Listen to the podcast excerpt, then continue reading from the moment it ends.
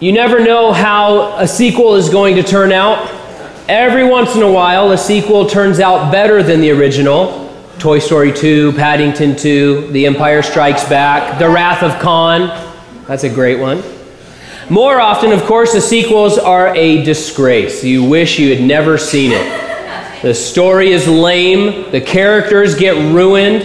They introduce new cast members that you're not interested in. In some cases, the story undoes or undoes. But I can edit the video, so that's all that matters. In some cases, they undo much of what you loved about the original. If you look up lists of the worst sequels, almost without exception, Superman four, The Quest for Peace is on uh, every single list. Which I find really sad because that was a staple of my childhood. I, I think Superman four is awesome, even though it is rated as one of the worst movies ever made. Nuclear Man, come on, that was great. Now, when we were last in the book of Genesis, we looked at one of the defining scenes of Abraham's life. Him and God there under the night sky counting the stars. That magnificent evening was followed up with God making a dramatic covenant, binding himself of his own free will to Abraham and his descendants forever. And tonight it's the sequel, and man, is it a bomb. If it, if it weren't for the grace of God, this would have killed the franchise, like Superman four killed the Superman franchise. But terrible groupthink and bad onset behavior cannot stop the providence of God, and it can't sour the grace of God. So let's take a look, starting in verse one. Abram's wife Sarai had not borne any children for him, but she owned an Egyptian slave named Hagar. Abraham and Sarah were very concerned about the fact that they had no children. It took up a lot of space in their minds. And now they're at an age where it seemed more and more impossible that God's promise could come to pass. We're left to assume that Hagar was one of the servants that Pharaoh had given to Abraham back in chapter twelve when they had taken that ill-advised trip down to Egypt. And so Hagar, though a real person who really existed, she symbolizes for us a, a variety of things. And in one case, she symbolizes for us the provision of the world. Uh, that which the world provides, that which the world offers to us. We know that this scene in Genesis sixteen speaks of the difference between the flesh and the spirit and the efforts of those, because we're told as much in Galatians chapter four.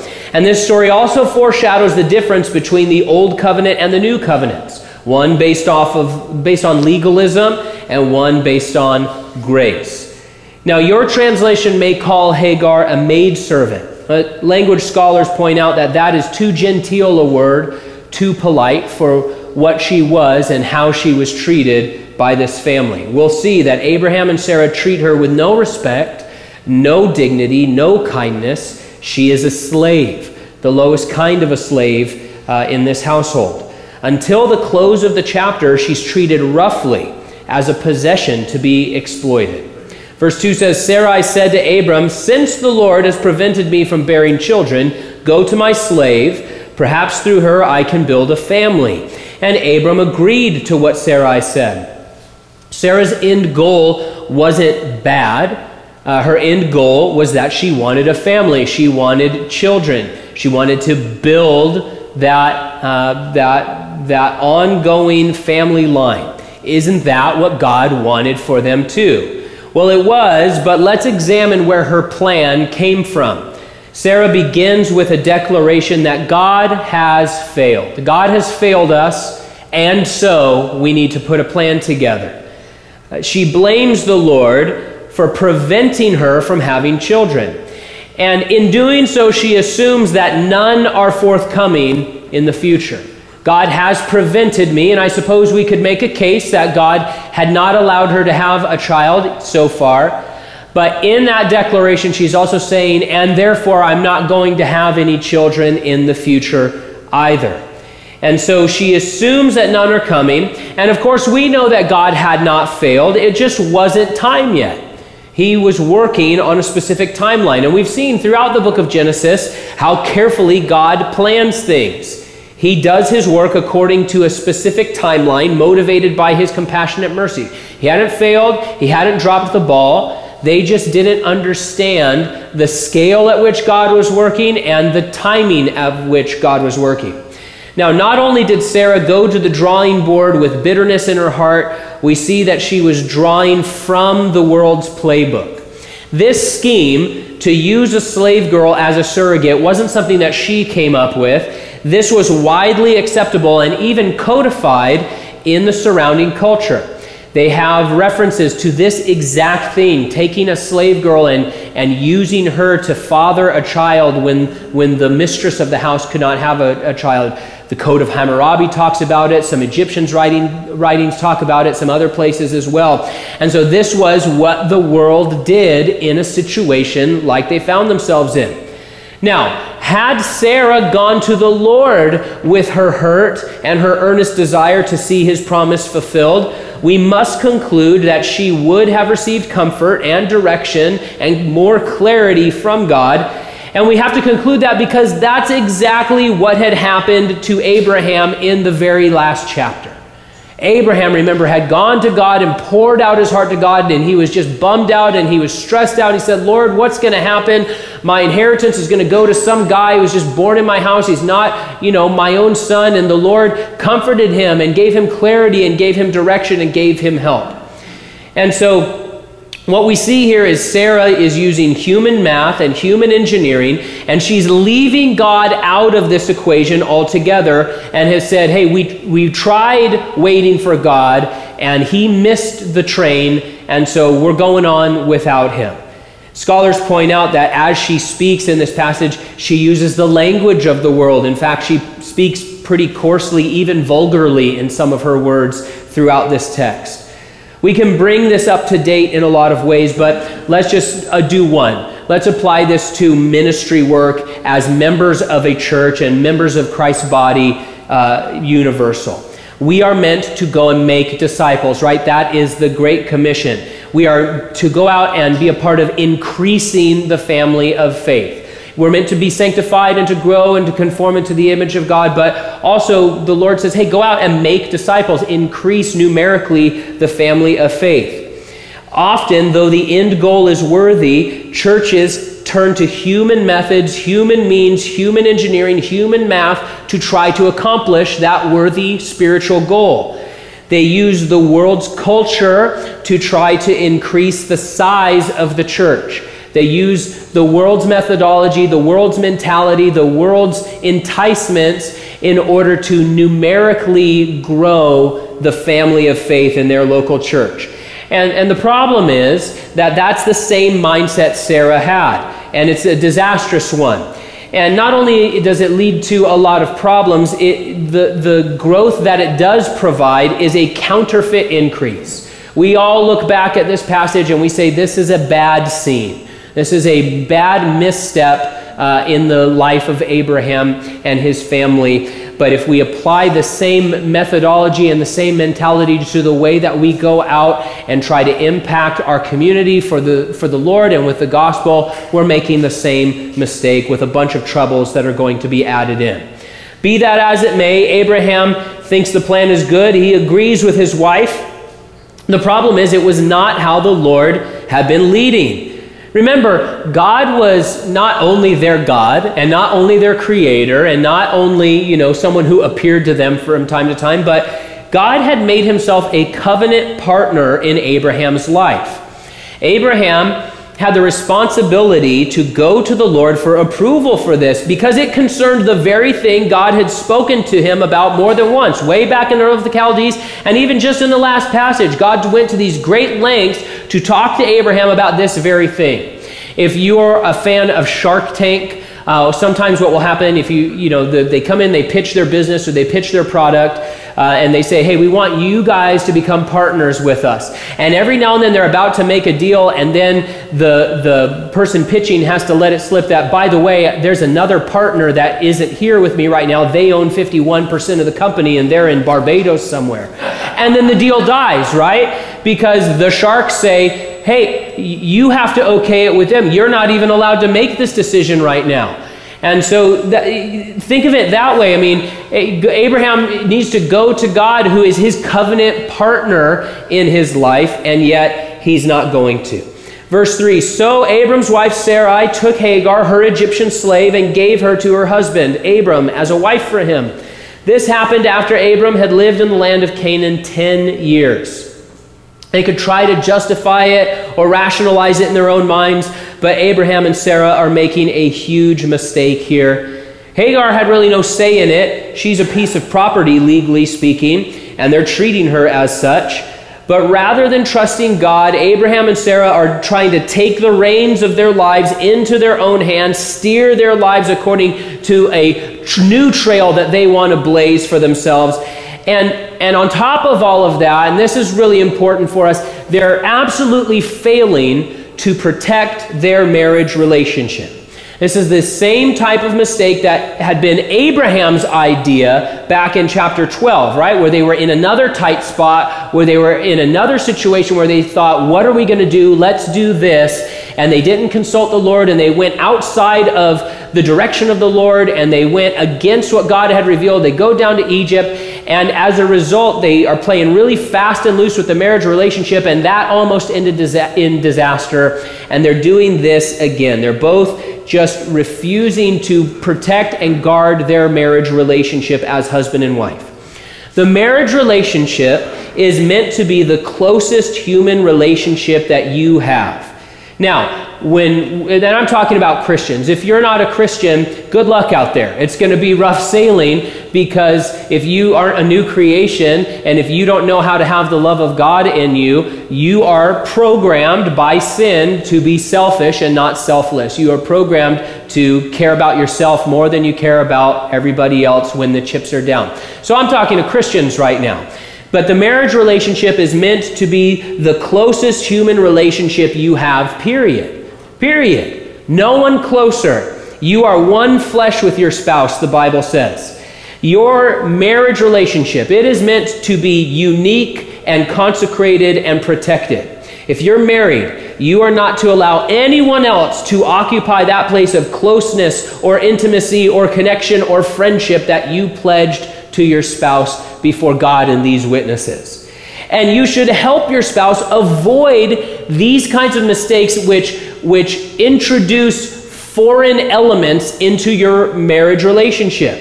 And, and the, the goal is not that you're living your separate lives or you're bringing other people into these uh, this relationship of friendship or anything like that, but your goal is that you are strengthening each other and at the same time strengthening your oneness together, fusing yourselves together all along. Verse four says, he slept with Hagar and she became pregnant. When she saw that she was pregnant, her mistress became contemptible to her. Until this point, Hagar isn't to be blamed, right? She, it's distasteful and it's a bummer, but in this time and in this culture and in her situation, she was a piece of property. We obviously don't sign off on that. It's not a good thing. We don't do that anymore, praise the Lord. But there wasn't a lot. She, she couldn't say, no, I don't want to be a part of any of this. Maybe she did say that. And so up until verse four, Hagar's not to be blamed, but now we have to see that her heart is filling up with pride. We don't know if she's really a believer or not. She's going to be a believer by the end of our text. But her heart fills up with pride, and she begins to show contempt for Sarah. In the eyes of society, Hagar would now be seen as the primary wife, since she was the one who could bear a child and Sarah was barren. Out in the culture, she was no longer seen as a slave. And we saw that earlier in the verses, that she was given as a wife. And so she was going to be seen as the primary mistress of the household in the eyes of the world around them. And you know what? Hagar let Sarah know quite a bit. And she became contemptible in Hagar's eyes. Success, material success, is not always a mark of God's approval or favor. By human math, their equation worked, right? Hey, our plan worked great. Everything that we engineered out is working perfectly, and look, we have success. God must be happy. God must be shining upon us. We must have done a good thing, because look, we've got a, a baby coming. And this shows us that success is not always a mark of God's approval or favor. What we're seeing here was the last thing that God wanted for this family. Now, his grace was sufficient to deal with their sin, but this is not what God wanted. I'm sure they were celebrating at first, but we see that it quickly turned to resentment and discord and problem after problem after problem. Verse five. And Sarai said to Abram, "You are responsible for my suffering. I put my slave in your arms, and when she saw that she was pregnant, I became contemptible to her. May the Lord judge between me and you." Now that things have turned out terribly, Sarah is ready to involve the Lord. I mean, it's kind of comedic, except for that this is a this is a tough scene. We are eavesdropping on a bad argument in the Abraham tent right now, uh, and, and and this is a this is a bad scene. The truth is, uh, you know, obviously Sarah is uh, is responding emotionally. Maybe she is reacting in a way that is on some level unfair. But the truth is, Abraham should have put a stop to Sarah's idea right away. It was his responsibility to honor what the Lord had told him. It was his responsibility to protect his marriage relationship. It was his responsibility to say, hey, we don't live like the world. He had done that just a couple passages ago. What happened when the king of Sodom was like, why don't you take this and why don't you take that? And he says, I don't want, I don't want a sandal strap from you. I don't want one thread from you. I live differently. We're people who follow the one true God. But the problem is, now that we're removed from that, now within the, his own tent, he's letting this idea of, of separation and following after God lapse. Sure, when he's in front of an Amorite or someone from Sodom, he says, hey, I follow God. But inside the house, in this situation, he was allowing himself to say, why don't we live a little bit more like the world? And it led to a, a real disaster here. He should have put a stop to this idea. Instead, he went along, and now they are reaping the crop of carnal choices. The Bible's very clear. It's not just an Old Testament thing. It's not just a parable thing. We reap what we sow, right? If we sow to the flesh, we're going to reap of the flesh. If we sow to the Spirit, we're going to reap of the Spirit. And so we want to be careful about what we are sowing into our lives, not just our public-facing lives, but our lives within the tent. Verse six says, Abraham replied to Sarai, "Here, your slave's in your power. Do whatever you want with her."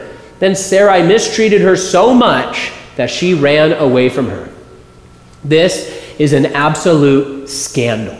This is a scandal.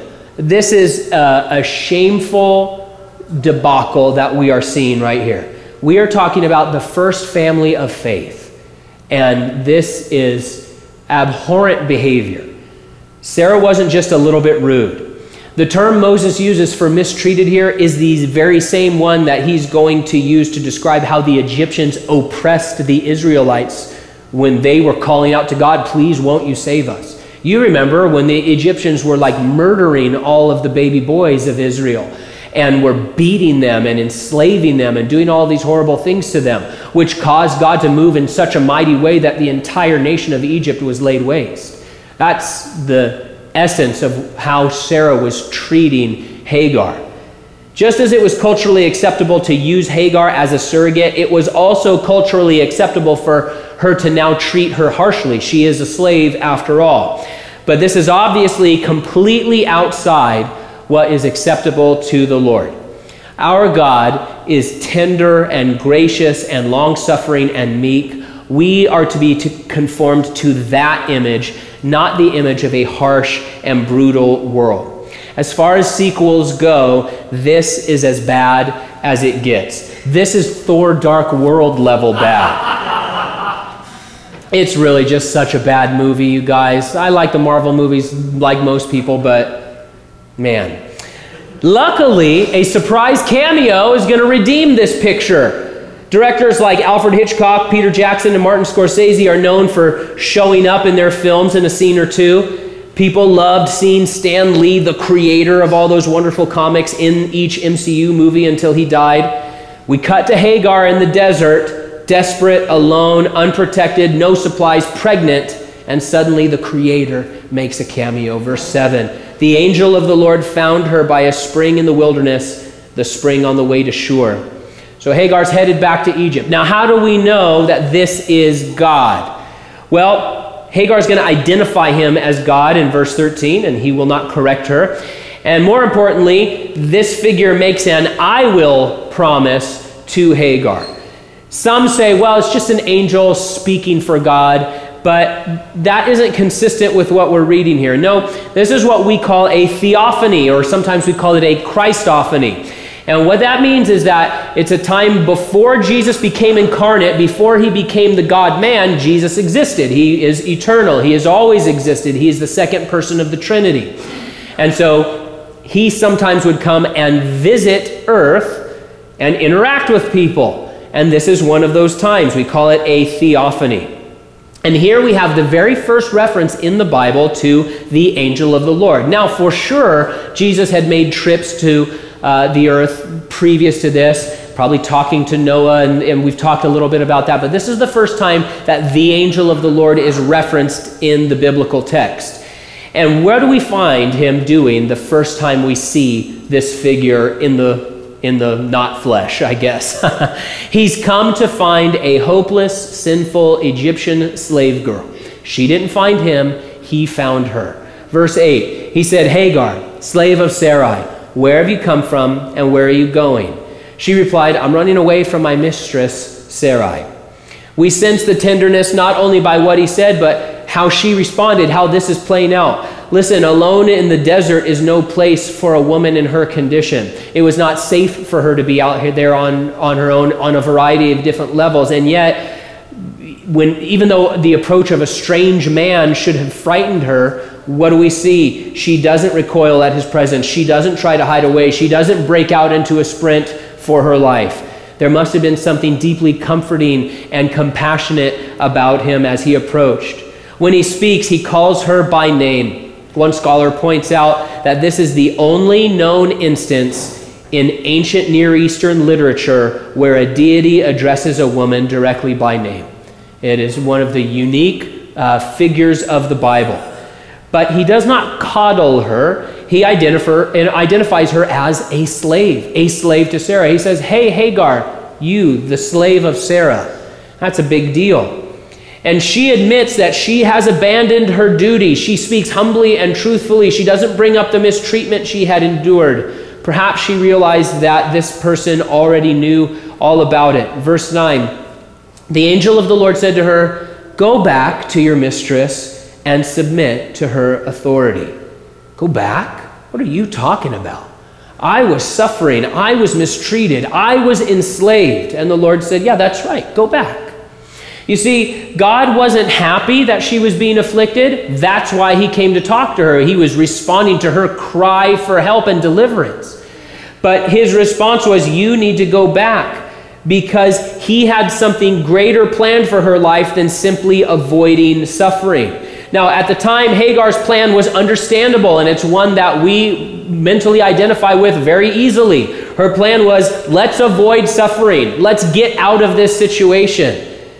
It probably means I'll starve in the desert. It probably means I've got nothing left for me, even if I make it to Egypt, who knows, but at least I won't be suffering under Sarah, which is what I'm enduring right now. It's not a great plan. Now, God, meanwhile, had a great and awesome plan for her life that, yes, included some difficulty, even some suffering, but it was a much better alternative than w- what she had planned for herself. What was God's plan? Verse ten, the angel of the Lord said to her, I will greatly multiply your offspring, and they will be too many to count. So this Gentile was going to get in on God's incredible promise and provision. Was that end result worth the price of admission? Price of admission is pretty steep, if you ask me. God did not tell her, and by the way, I worked it out so Sarah's not going to treat you badly anymore. He says, just go back and submit to Sarah. He makes no promises about how she's going to be treated. Was it worth the price of admission? It seems that Hagar was shocked at what God was saying. We see he speaks to her in verse nine. She doesn't respond. In verse ten it says, and so the angel of the Lord said something else to her. She still doesn't respond. Verse eleven, and so the angel of the Lord spoke to her again. And so it's interesting. It seems that she was shocked at what he was saying, both the promise that he had given and his directive to go back to that terrible job. So the Lord continues in verse eleven. The angel of the Lord said to her, you have conceived and will bear a son. You will name him Ishmael, for the Lord has heard your cry of affliction." The name Ishmael means God hears, or may God hear. So in this short scene, we learn a lot about this God that we serve. We learn that he sees you and that he hears you. We learn that he knows what's going on in your mind and your body. He knew she was pregnant after all. He knows your past. He knows your future. He knows the struggles you're dealing with. He knows the hurts deep in your heart. And he moves on your behalf. He responds to your cries for help. And he does so to give you life more abundantly if you will believe him and obey. And so we've learned a lot about this wonderful God in this short interaction. Verse twelve, "This man will be like a wild donkey. His hand will be against everyone, and everyone's hand will be against him. He will settle near all his relatives." Ishmael and his descendants are described as being strong and independent, living outside of civilized society, one commentary says. The Lord compares him to a particular breed of donkey called the Syrian onager. It's extinct now, went extinct in nineteen twenty-seven, the last two died, but it was known for great beauty and strength compared to thoroughbred horses historically. In fact, there's one Greek historian who is also a military man who had eyewitness account of these donkeys, and he talked about how they were able to outrun horses, and they would often taunt their pursuers as, as you went after them to try to catch them. They would run away, and then they would stop and let you catch up, and then run away and stop and let you catch up. They could not be domesticated. So this prophecy in verse twelve has continued to be true of Ishmael's descendants, which includes some of the Arab people who still live in opposition to the sons of Israel. Verse thirteen says, "So she named the Lord who spoke to her, 'You are El Roy,' for she said, 'In this place have I actually seen the one who sees me.' This is why the well is called Bir Lahai Roy. It is between Kadesh and Bered." This is an amazing turn of events. She gives God a name. I mean, we read that, and probably most of us are familiar with the story, but think for a minute about what a big deal that is, that she says, "I'm going to give you a name," and God says, "Yeah, let's go ahead and record that down in the book." I don't think Jean is that obscure of a name, but historically, anytime I've gone to Starbucks, buckle up. They, I, they just give me, they give me another name every time I've ever gone to Starbucks. I, I, this is what happens. Actually, this is what happens now. I try, if I, if I have to go to Starbucks, something's gone terribly wrong. But if I go, I got to pay in cash, and I give them my middle name, Joseph. Everybody can handle that. I go, Gene, G E N E. And all kinds of things come back. I don't know if I'm being punked or what. My favorite one that I ever got back was Chi, C H I. You know, like Shang-Chi. And I said, yeah, that's right. That's me, Chi. So I don't really like being given a different name. But here's what we see. Her, she's giving God a name, and he goes with it. Some linguists believe that Hagar is saying something like, wait, I saw God and I didn't die, that she's speaking in astonishment. She's in shock. You see, that's what people thought would happen if God showed up in their presence. He, they thought they would die. Uh, think of Samson's parents in Judges thirteen. The angel of the Lord comes and talks to them, and then talks to Samson's mom, and then she says to her husband, hey, the angel of the Lord came, and he says, I don't think so. And then the angel of the Lord shows up again, and she says, hey, he's back. And then they come and have this whole conversation about all the stuff he's going to do, and then he leaves, and he's like, oh, it's the angel of the Lord, we're about to die. And she says, we're not going to die because he told us all this stuff about how we're going to have a kid.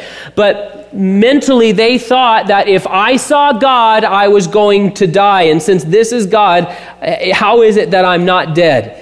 Here, Hagar starts to think that she might not understand as much about God as she thought. She expected crushing. Instead, she discovered that this God is not only a real living person, but he sees and he hears and he comes in search and he speaks and he directs and he protects and he provides and he intends and he comforts and he helps. That's who God actually is.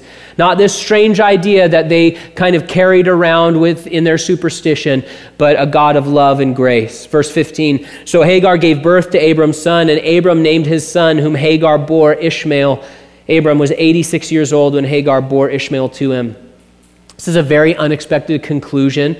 We see significant growth here, great humility. The family of faith is back on track and making progress in their walk with the Lord. Hagar returned uh, without any guarantee that her day-to-day would improve. And we see that when she told Abraham what had happened, he not only believed her, but he humbled himself under the word of God and submitted accordingly. He named the boy Ishmael. God hears, as in, God hears how you've been afflicting Hagar. He says, yeah, w- I, I'm going to submit myself under that. I'm going to humble myself. I'm going to turn back to God in repentance and go his way again. What a great moment this is for us to witness, because God's people aren't perfect. You're not perfect, neither am I. It's unreasonable to expect that believers won't make mistakes. They do, we do. The question is, are we being conformed into God's image, or are we trying to wrestle our lives away from the Lord and go our own way, blaze our own trail? Are we progressing in our walk of faith? It's not going to be done perfectly, but that is God's plan for us. Are we progressing in our submission to God's word as we, uh, as more and more of it is revealed to our hearts by the power of the Holy Spirit? Are we decreasing so that the Lord might increase in us? Abraham would have to wait another fourteen years before the son of promise finally arrived. Hagar would have to live a long time as a servant. It wasn't going to be easy, but they were moving forward in God's plan and provision. And that was a good thing, so much better than the alternative. People love film franchises. The Marvel Cinematic Universe currently holds the title for most mer- movies, twenty-seven to date. James Bond is number two with twenty-five movies. The number three spot is held by the oldest movie franchise. This was mo- news to me. It's been around for ninety years, the Mummy movie franchise. It started in all the way back in nineteen thirty-two and has made just nineteen really not very good movies. I think there's that one that people liked. But listen, your life is the next sequel in God's marvelous charismatic universe.